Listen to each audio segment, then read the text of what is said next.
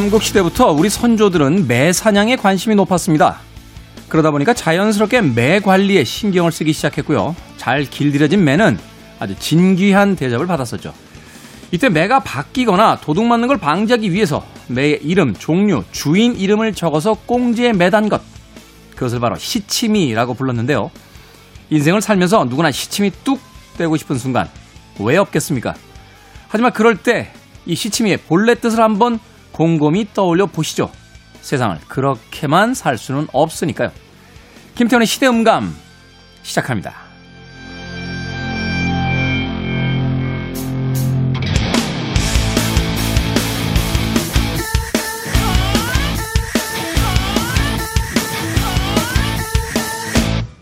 그래도 주말은 온다. 시대를 읽는 음악 감성의 시대음감 김태훈입니다. 매의 신분증이죠. 시치미. 우리는 이 어원을 잘 모른 채 그냥 일상적으로 사용해왔던 이야기도 합니다. 시치미를 뗀다. 라고 하면 뭔가 모른 척 한다. 아, 해놓고 안 한 척 한다. 뭐 이런 의미가 될 것 같은데요. 매의 주인이 있다는 것을 알리기 위해서 시치미를 달았는데 예, 누군가의 매를 훔치거나 혹은 자기의 소유로 만들 때 그 시치미를 떼버린다 하는 것에서 유래됐다고 합니다. 최근에 뉴스 보면요. 중국의 고춧가루 시치미 뚝 떼고 국산으로 바꾸는 경우 있고요. 또 버려진 고기를 가져다가 시침이 뚝 떼고 한 돈으로 유통시키는 경우도 있습니다. 그런가 하면은 당선되기 위해서 뭐 수많은 공약들을 남발하다가 당선이 되는 순간 제가요? 제가 언제 그런 말을 했습니까? 하면서 시치미를 뚝 떼는 그런 정치인들도 어렵지 않게 볼 수 있게 되죠. 자, 한 번 뱉은 말 모두가 다 그 이야기를 지키면서 하는 것은 아니겠습니다만 그래도 적어도 자신들이 한 이야기에 대한 약속은 지키려고 하는 노력 혹은 남의 것에 대해서 혹은 잘못된 방법에 대해서는 결코 눈 감지 않는 그런 태도들이 정말로 절실히 필요한 순간이 아닐까 하는 생각이 듭니다. 자, 김태현의 시대 음감, 시대 이슈들 새로운 시선과 음악으로 풀어봅니다. 토요일과 일요일, 일라디오에서는 낮 2시 5분, 밤 10시 5분 하루에 두 번 방송이 되고요. 한민족 방송에서는 낮 1시 10분 방송이 됩니다. 팟캐스트로는 언제 어디서든 함께 하실 수 있습니다. 디퍼플입니다. 허쉬.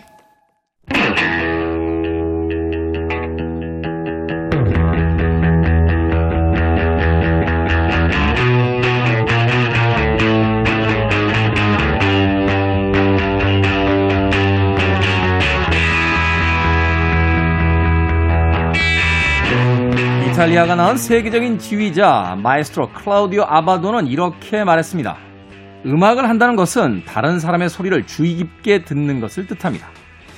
마찬가지로 인생을 산다는 것 역시 다른 이들의 삶들을 주의 깊게 바라보는 것은 아닐까요? 우리의 삶, 그리고 음악 이야기, 시간을 달리는 음악. 오늘도 김경진 평론가 나오셨습니다. 안녕하세요. 네, 안녕하세요. 마에스트로인 클라우디오 아바도 음악을 한다는 것은 다른 사람의 소리를 주의 깊게 듣는다. 이건 이제 오케스트라 지휘자로서 그렇고요. 네. 음악 평론가들은 자기가 듣는 음악 이외엔 잘 안 듣지 않습니까? 그렇죠. 남이 뭐라고 하건 듣지도 않고 그냥 핸드폰만 끼고 혼자 섬에서 사는 사람들. 네. 어떻게 생각하십니까? 어, 동의합니다. 다만 이제 좀 어떤 좋은 평가가 나온 혹은 어, 어느 레이더에 어느 순간 딱 걸리는 음악들이 있어요. 그런 네. 거에 또 집중해서 듣게 되죠. 그러니까 우리는 말하자면 음악을 듣기는 하는데 인생을 사는 사람들은 아닌 것 같아요. 자기 골방에서 이제 헤드폰을 딱 끼는 순간은 거의 이제 고립되잖아요. 그렇죠. 그리고 고립을 자발적으로 이제 즐기는 네. 사람이니까. 네. 사실은 좀 죄송스러운 이야기는 합니다만 제가 그 작년 말인가요? 코로나 밀접 접촉자 돼가지고 이제 10일간 김경지 씨도 작년에 딱 고 무렵이었죠. 딱 고, 같이 네. 격리됐죠. 맞아. 네. 전혀 상관없는데 둘이 같이 격리가 됐었는데 다른 장소에 웃겼던 게 둘이서 통화를 하는데 힘들어? 그런가? 아니야, 하나도 안 힘들어. 둘이서 격리 기간 동안 음악만 죽도록 듣다가 나온. 네, 그렇죠. 야, 우리 이거 체질인가 보다. 아니, 그런 얘기 하면 안 돼요. 또, 또, 또 격리 당한다. 어찌됐건, 그만큼이 음악을 한다는 것.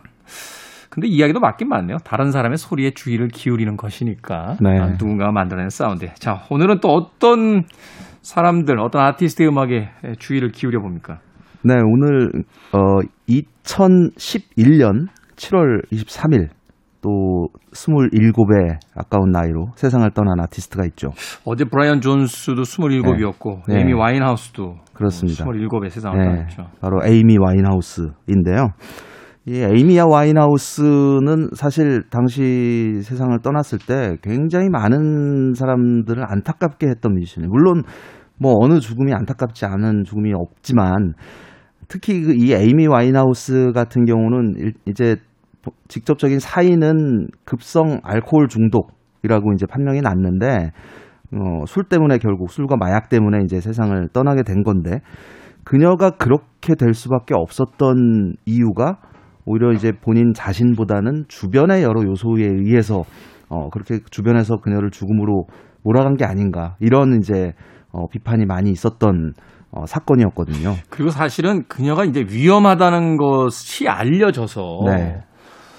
또 다른 주변 사람들이 그녀를 어떻게든 이 그 알코올 중독에서 벗어나게 하려고 또 노력도 했고 그렇죠. 또 실제로 에이미 네. 와인하우스가 또 그 치료소에도 들어갔었잖아요. 네, 그렇습니다. 그랬는데 결국은 네. 예견돼 있던 죽음처럼 맞이하게 네, 돼서 그렇죠. 사실은 그게 더 안타까웠던 네. 그런 기억이 있습니다. 네, 그렇습니다.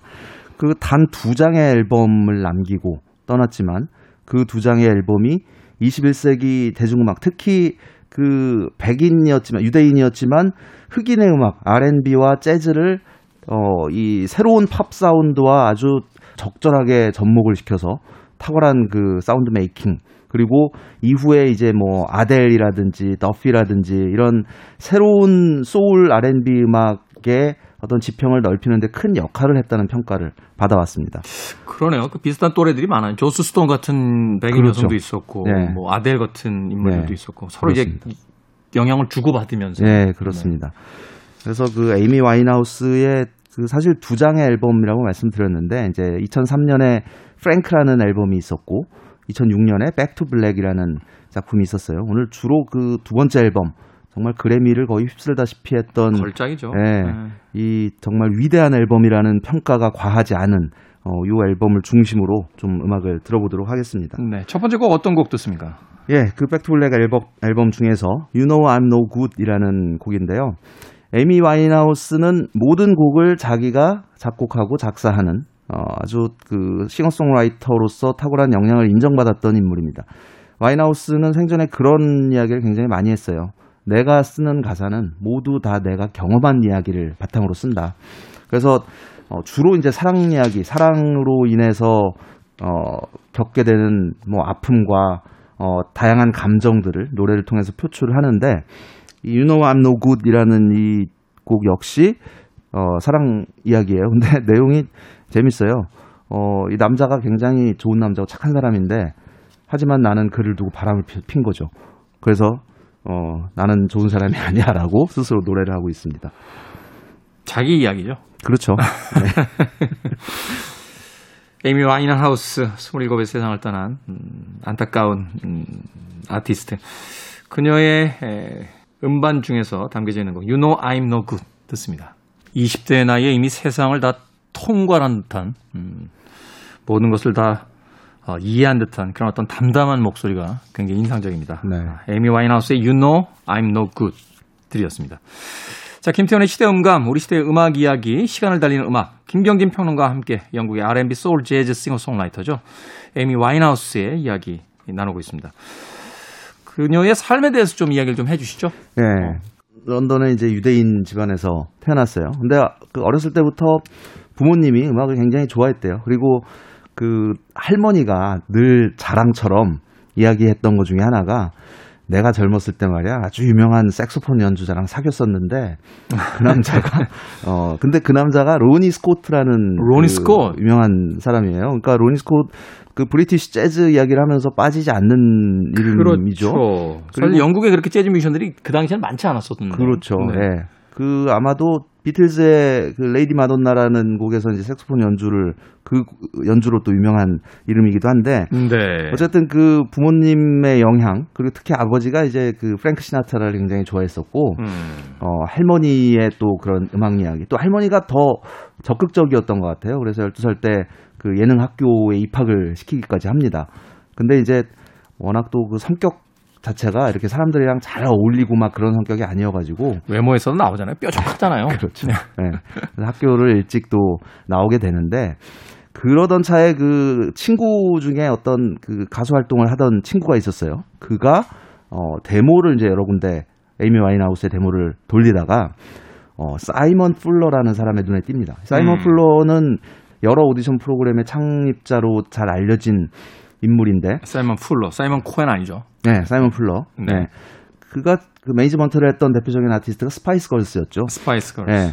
그 사이먼 풀러의 99 엔터테인먼트라는 회사와 계약을 체결하게 됩니다. 근데 그 회사에서는 이 에이미 와인하우스를 좀 마치 아직은 그 대중 앞에 내보내지 말고 좀 더 키워야 돼. 네, 좀더 갈고 닦아서 빵 터트리자. 좀 이런 그 생각을 가지고 있었대요.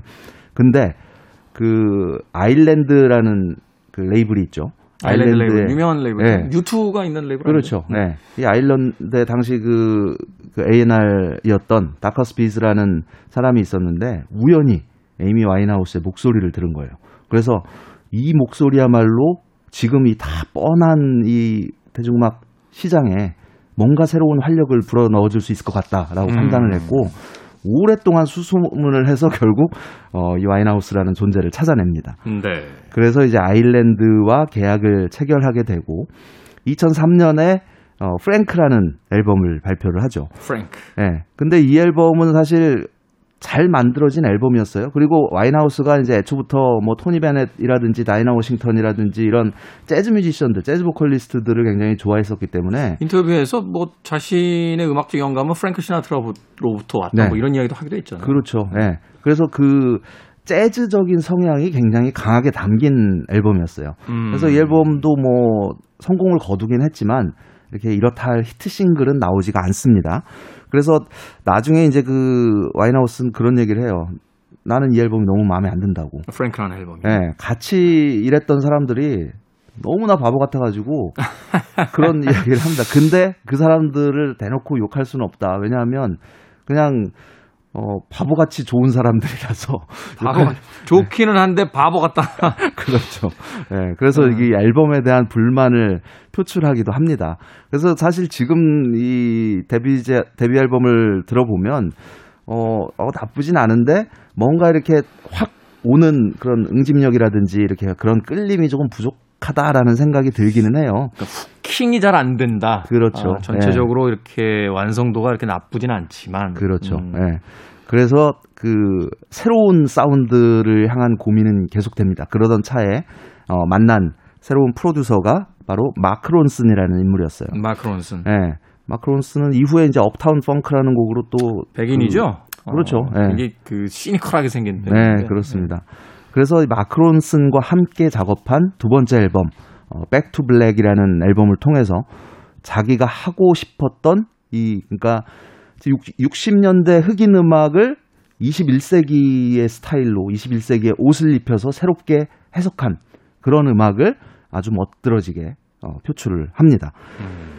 어, Back to Black 앨범은 뭐 아까 말씀드렸던 것처럼 그 그래미 시상식에서 정말 거의 뭐 폭발적인 어, 성과를 거뒀다고 할 수 있는데 근데 못 갔잖아요. 못 갔죠. 미국에 못 네. 들어가서 화상으로 그 상 받았잖아요. 네. 영상으로. 에이미 와인하우스도 그런 약물 문제 뭐 이런 것 때문에 입국 자체가 이제 거절이 됐던 상황이라서 시상식에 참가를 못하고 위성 중계를 합니다. 그래서 런던에 있는 이제 스튜디오에서 그 상을 타는 모습 그게 이제 그해 그래미 예, 일종의 좀 하이라이트 같은 광경이었던 걸로 기억을 해요. 그래서 최우수 신인을 비롯해서 뭐 올해 팝 앨범 또 리헵이라는 곡으로 어 그 최우수 팝 보컬 퍼포먼스 뭐 여성 어 보컬 퍼포먼스 그리고 올해의 레코드 올해의 음. 노래 뭐 정말 다채로운 그 주요 상들을 다 싹쓸이를 해버립니다. 그 Rehab이라는 곡을 또 들어볼게요. 어, 에이미 와인하우스 하면 뭐 많은 사람들이 가장 먼저 떠올리는 곡이기도 하죠. Rehab이라는 말은 rehabilitation이죠. 재활 치료소. 그래서 어, 약물과 알코올 그 중독이 심해지면서 주변에서 너 재활원 가야 돼. 근데 싫어 싫어. 또 이 이제 자기 경험을 바탕으로 쓴 그런 노래입니다. 참 그 자신의 어떤 그 고통스러운 삶 속에서 이런 보석 같은 음악들을 길어 올렸다는 게 네. 예술에 대해서 다시 한번 음, 과연 무엇인지 깊게 생각해 보게 되는 음, 그런 곡이기도 합니다. 에이미 와인하우스의 Back to Black 그녀의 두 번째 음반에 담겨지는 곡 중에서 Rehab 듣습니다. 마치 말하듯 노래하고 있습니다. 에이미 와인하우스의 Rehab 들이었습니다. Back to Black이라고 하는 그의 두 번째 음반. 네, 팝 역사에서 뭐 걸작으로 기록이 될 어, 그런 음반인데 뭐 이 음반은 사실 마이클 잭슨의 스릴러 같아요. 뭐 그렇죠. 트랙들이 다 히트를 하고 네. 있었어서 네. 그 해에 사실 에이미 와인하우스가 이제 오진 못했습니다만 그래미에서 뭐 상들 다 휩쓸고 네. 어 이제 새로운 스타가 나타났다. 팡파레가 울려 퍼지고 있었는데 그렇습니다. 근데 그녀에 대해서 이제 주변의 그 행동들, 그 에이미 와인하우스를 대하는 태도 이런 것들이 이제 상당히 어 문제점으로 지적이 되곤 했었는데 네. 사실 그 많은 그 옐로우 저널리즘 그러니까 그런 매체들에서 에이미 와인하우스를 뭔가 좀 가십거리의 대상으로만 바라본 경향이 굉장히 컸던 것 같아요. 그냥 사실 이제 약물 중독도 심했고 알코올 중독에 또그 헝클어진 모습들, 네. 몸에 있는 문신들, 뭐 그렇죠. 파격적인 어떤 인터뷰 발언들 이런 것들 때문에 굉장히 표적이 됐잖아요. 네, 그렇습니다.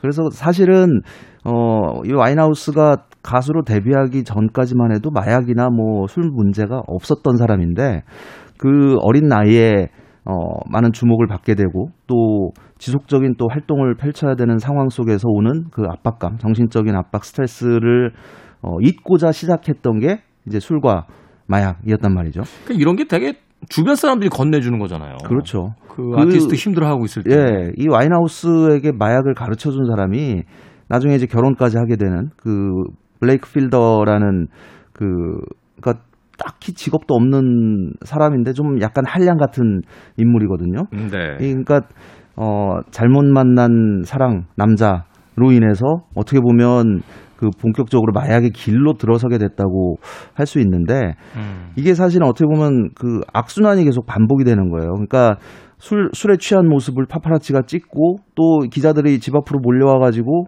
그녀를 도발합니다. 그러면 이 어, 성격이 또 괄괄하니 에이미 와인하우스는 여기에 막 버럭 화를 내고 이상한 모습을 보이고 집어 던지고. 네. 그럼 이거를 또 사진을 찍어가지고 타블로이드에 어, 내고. 네. 그러니까 이제 이런 상황들이 계속 반복이 되면서 어떤 그 당시에 그런 기억도 나요. 여러 그 유명한 그 TV 토크쇼라든지 뭐 여러 코미디언 심지어 뭐 에미넴 같은 뮤지션들에 이르기까지 에이미 와인하우스를 대상으로 굉장히 조롱 섞인 그런 이야기들을 그러니까 코미디의 소재 또는 그 음악적 소재로 삼아가지고 공격하는 모습을 또 많이 보이기도 했었죠. 네. 그러니까 이제 그 스트레스는 점점 더 심해진 질 수밖에 없었고 어 음악에 대한 어떤 애정, 새로운 음악을 해야겠다는 압박감 그런데다가 외부에서 자기를 바라보는 시선 이런 것들에 굉장히 정신적인 그 고통을 겪고 있었던 거죠. 음. 그래서 점점 더 약물과 이제 알코올에 의존할 수밖에 없고 그렇습니다. 그 네. 빈틈을 파고들어서 결국 마지막에 이제 결혼까지 하게 됩니다만 그 남성의 어떤 그 역할, 네. 휘트니 휴스턴 말년에 바비 브라운 같네요. 그렇습니다. 네. 네. 사실 이 블레이크 필더라는 이 사람하고 어, 사귀다가 헤어지고 또 이제 다시 결합해서 결혼까지 하게 되는데 어, 우여곡절을 겪어서 결혼했을 때 그래도 많은 사람들은 어, 알콩달콩 잘 살 거야라는 생각을 했었는데 이후에도 또 막 여러 매체 보도가 된 모습에 의하면 서로 그냥 어, 몸싸움을 해가지고 피투상이가 된 채. 폭력 사태가 있었죠. 네, 뭐 경찰서로 왔다 갔다 하고 이런 모습들로 인해서 어, 대중적인 이미지는 어, 저 와인하우스라는 여자는 정말 그 늘 사고만 치는 어떤 가십거리 정도의 이미지를 가지기도 한 거죠. 그래서 저도 그 무렵에 우리나라 어떤 기사 같은 데서도 그녀가 막 어떤 사람이랑 아마도 기자였던 것 같은데 이렇게 멱살을 잡고 뭐 싸우는 모습이라든지 또는 집 안에서 멀리서 이렇게 창을 통해서 찍은 그런 이상한 모션을 하고 있는 그런 사진들을 본 기억이 나요. 그 하지만 에이미 와인하우스는 결국 이제 뮤지션이기 때문에 앨범으로 많은 사람들을 감동시켰고 이 Back to Black이라는 앨범 하나만으로도 정말 음악사에 길이 남을 그런 업적이었다고 생각을 합니다. 음. 그 앨범 중에서 또 하나 Love is a Losing Game이라는 곡인데요. 이 곡은 나중에 조지 마이클이 그런 얘기를 합니다. 나 무인도에 가져갈 리스트 중에서 꼭 들어가야 될 곡이 이 곡이다. 어, 그 정도로 이제 에미 와인하우스의 Love is a Losing Game에 대한 애정을 표출하기도 했던 그런 곡입니다. 저도 개인적으로 그녀의 음반 중에서 가장 좋아하는 곡인데. 네. Love is a losing game. 음, 그녀의 어떤 사후에 이 음악을 듣게 됐을 때는 또 다른 어떤 네. 기분을 느꼈던 음, 그런 곡이기도 합니다. Love is a losing game. 에미 와인하우스입니다. 에미 와인하우스의 어떤 짧았던 삶을 어, 한국의 음악으로 대변해야 된다면 바로 이 곡이 아니었을까 하는 생각이 듭니다. Love is a losing game 들이었습니다. 음악이 나가는 동안 우리 스튜디오 실장님께서 남자들 너무 밉다고 네, 이야기하셨습니다. 그러네요. 이런 재능을 가진 여성 아티스트가 네. 너무 일찍 세상을 떠났다. 그것도 사실은 뭐 그들의 이야기를 우리가 속속 들이다 알 수는 없겠습니다만 네. 표면적으로 드러나는 것은 어, 쉽게 얘기해서 남자 잘못 만난 거잖아요. 그렇죠. 네. 할 말이 없네요. 참. 그리고 이제 주변에 여러 특히 이제 그, 그 이후에 다큐멘터리 에이미라는 이제 다큐멘터리에 보면은 네. 그런 이야기들이 또 잘 자세히 나오고 있는데 예를 들면 그 아버지 어, 아버지가 이제 본인에게 큰 음악적인 영향을 주기도 했고 어, 와인하우스 자신도 어, 그 음악 활동을 하지 않을 때는 가정 생활에 충실하면서 아버지와 여러 시간을 보내기도 하고 그랬는데 이 아버지 본인도 그 어떤 세속적인 욕심을 굉장히 강하게 가지고 있던 사람이에요. 그래서 쉽게 해서 이제 딸을 바깥으로 내보낸 거죠. 자꾸 내모은 거죠. 그렇죠. 어. 그러니까 최대한 이제 매체 자기가 노출되지 않으려고 하는데 너 그렇게 민감하게 굴 필요가 있냐. 그러면서 이제 좀 인터뷰 같은 거를 종용하기도 하고. 사실 그 이 팝스타들 아버지나 엄마들 중에는 이런 사람들 꽤 있어요. 그러게 말입니다. 그 마이클 네. 잭슨을 비롯해 이제 잭슨 5 시절의 그 형제들, 네. 그 아버지가 뭐 대표적인 예이기도 그렇죠. 하고, 뭐 비치보이스 그 아버지도 그랬고 예전에요. 네. 그 어, 동남아 뮤지션이었는데 10대 시절에 그 아마 누군지 아실 거예요. 근데 이제 이름은 이야기 안 하겠습니다. 그 10대 시절에 몸에 딱 붙는 실루엣인데 그 물에 이렇게 젖어가지고 네. 악기를 들고 이렇게 연주하는 사진이 화제가 돼서 네. 굉장히 그 세계적으로 히트했던 한 뮤지션이 있어요. 네. 한국 왔을 때 저하고 만났으니까 밥을 먹는데 제가 그때 영문 이름이 제임스였는데 제임스 아이가 있어라고 묻더라고요. 네. 아니 나는 결혼도 안 했고 애도 없는데 왜? 그랬더니 나중에 아이를 낳으면 절대 때리지 마라고 이야기를 하더라고요. 그래서 저는 그 당시 그게 무슨 소리야라고 생각했는데 그리고 2년 있다가요. 그 매니저 역할을 했던 엄마하고 결별했어요. 어... 성인이 된 뒤에 네. 자기 결정권을 갖게 되자 매니저 역할을 했던 엄마와 결별했다 네. 하는 뉴스가 들려왔었습니다. 물론 자식을 사랑해서라고 이야기할 수 있겠습니다만 참 이 정글 같은 쇼비즈니스계의 이 아이들을 막 이렇게 내몬다는 거. 그러게요. 네. 그러네요. 그래서 그 에이미 와인하우스 그러니까 어린 나이에 이제 주목을 굉장히 강하게 받게 되고 또 그 섬세하고 예민한 성격 탓에 또 그 과도한 관심과 주목을 또 굉장히 부담스러워 했었고 하지만 아까 말씀드렸던 것처럼 여러 그 악재들 또 악순환들이 계속 반복이 되면서 조금씩 망가져가는 어, 그런 모습들을 늘 보여왔었죠. 그래서 그 세상을 떠나기 얼마 전에 이제 그 베오그라드라는 곳에서 세르비아의 베오그라드에서 가진 공연 실황 영상이 유튜브에도 올라와 있어요. 근데 네. 특히 그 모습을 보면 너무나 가슴이 아픈 게 그냥 거의 제대로 서 있지도 못해요. 자기가 말랐죠. 네, 자기가 지금 내가 서 있는 곳이 어디인지, 내가 지금 뭘 해야 되는지, 그러니까 노래를 불러야 되는데 노래를 하는 거는 고사하고 거의 뭐 어, 그런 퍼포먼스를 펼칠 수 있는 상황이 전혀 아니었던 거죠. 그래서 음. 관중들은 또 야유를 보내고 이런 모습들을 보면서 한 사람이 이렇게까지 어, 망가질 수가 있구나 이런 모습을 보면서 더구나 굉장히 천재적인 재능을 가지고 있는 아티스트가 그렇게 된 모습을 보면서 굉장히 가슴 아파했던 기억이 납니다. 그 공연이 실질적인 마지막 공연이었죠. 그렇습니다. 이후에 음. 뭐 여러 투어들이 이제 뭐다 취소가, 취소가, 되고, 되고 음. 네. 그러고 이제 한 달 후에 아 2011년 7월 23일 어 갑작스럽게 세상을 떠나게 되죠. 그녀가 남긴 그 곡 중에 이후 Back to Black 이후에 어 여러 매체에서 Back to Black 이후 가장 훌륭한 녹음이다. 어 멋진 곡이다라고 평가했던 작품이 있습니다. 마크론슨의 솔로 앨범에 수록됐던 곡인데 발레리라는 작품이에요. 네. 근데 이 발레리는 그 2006년에 그 리버풀 출신의 인디 밴드인 주톤스라는 팀이 어 연주했던 곡이거든요. 이미 다른 팀이 녹음을 했던 곡이었죠. 그렇죠. 예. 이거는 이제 마크론슨이 리메이크를 하는데 와인하우스가 이거 내가 노래를 부르고 싶다라고 어 제안을 했고 결국 정말 멋진 이 발레리라는 곡이 탄생하게 됩니다. 마크론슨 음, 이후에는 이제 브루노 마스와 함께 Uptown Funk를 이제 히트를 시키면서 네. 또 다른 어떤 스타를 만들어내기도 했었는데 마크론슨 피처링 에이미 와인하우스입니다. 발레리 듣습니다. 스타 아티스트이자 천재 프로듀서이죠. 마크 론슨과 에이미 와인하우스가 함께했던 발레리들이었습니다. 참 어떻게 이렇게 노래하죠? 그러니까 그러게요. 저희들끼리 이제 아티스트의 어떤 그 보컬 스타일 평가할 때 그런 얘기 하는데 말하듯이 노래한다. 네. 그냥 옆 사람에게 이야기를 조곤조곤 건네듯이 그렇게 그렇죠. 노래를 하는데 네. 그 노래가 정말로 너무 멋지게 네, 맞습니다. 나옵니다. 전혀 힘들이지 않고 그냥 이렇게 내뱉듯이 하는데 이 음량 또 이 음정 야, 이 섬세함과 파워를 동시에 가지고 있는 표출하는 어, 그런 보컬인데 사실 그 에이미 와인하우스의 이제 목소리 스타일은 그러니까 음역대로는 여성 중에서 가장 낮은 낮은 음역. 예, 콘트랄토에 포함이 되잖아요. 그리고 좀 뭐랄까 약간은 좀 허스키한 이런 음색이 굉장히 또 매력적으로 들리는데 어 그 BBC에서 가진 이제 라이브 실황이나 이런 발표된 음원들을 들어보면 라이브 무대에서 노래할 때 마치 그냥 스튜디오 녹음 버전을 듣는 것 같은 음. 예, 그런 정말 멋진 그 가창력을 무대에서 또 늘 표출을 해왔단 말이죠. 그러니까 스튜디오에서 라이브 하듯이 불러요. 네, 그렇죠. 그러니까 이걸 뭐 예, 아주 이렇게 각을 잡고 부르는 게 아니라 예.